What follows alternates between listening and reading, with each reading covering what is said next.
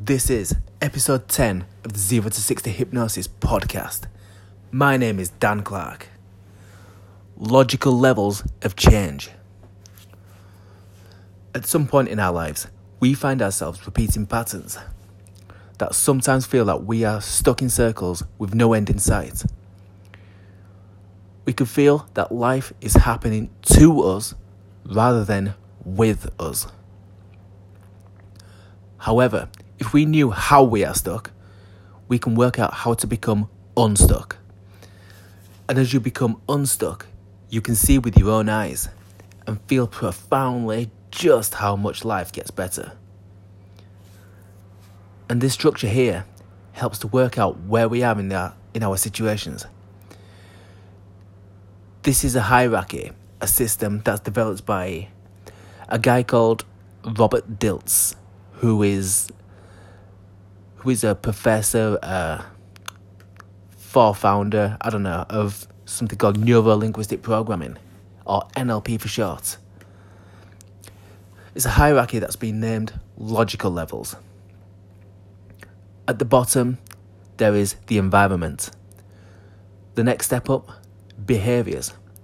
The next step up from there, capabilities. The next step up, beliefs, identity, and at the top, spiritual or your mission. This is the structure which gives, an, gives us an understanding of where a person is stuck, how they are stuck, and how they are limiting themselves. When someone has limiting beliefs and behaviors, they will be held until they are challenged. Each level has an effect on the level before until you get to the top. So, by making a change at a higher level, it will completely change every other level below it. So, to detail each level, right at the bottom is the environment. This isn't controlled by anything else.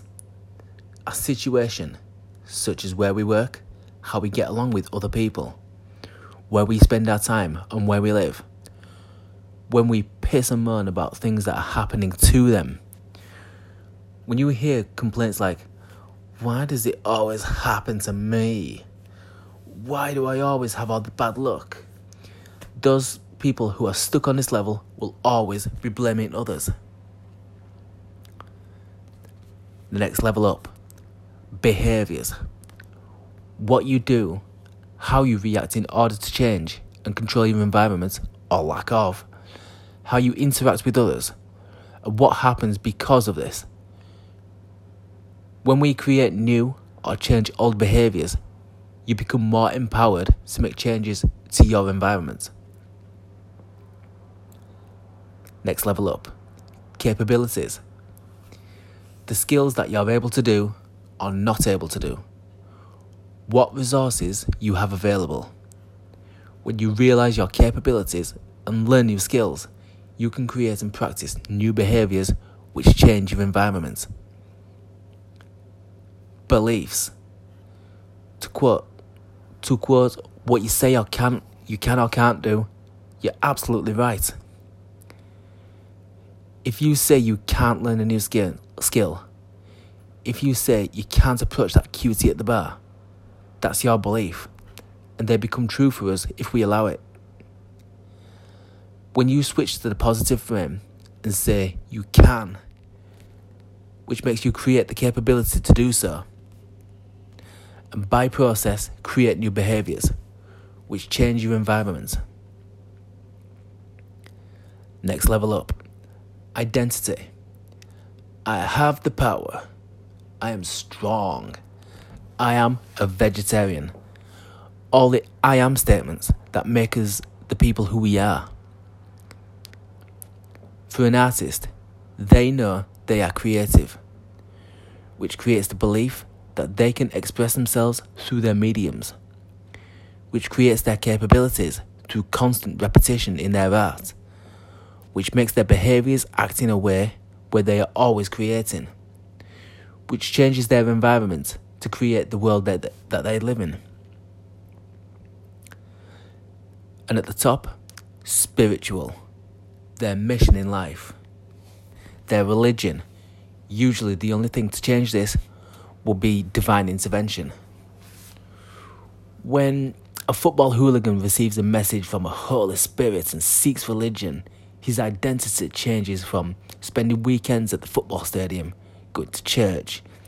His beliefs change from hatred to dealing out unconditional love.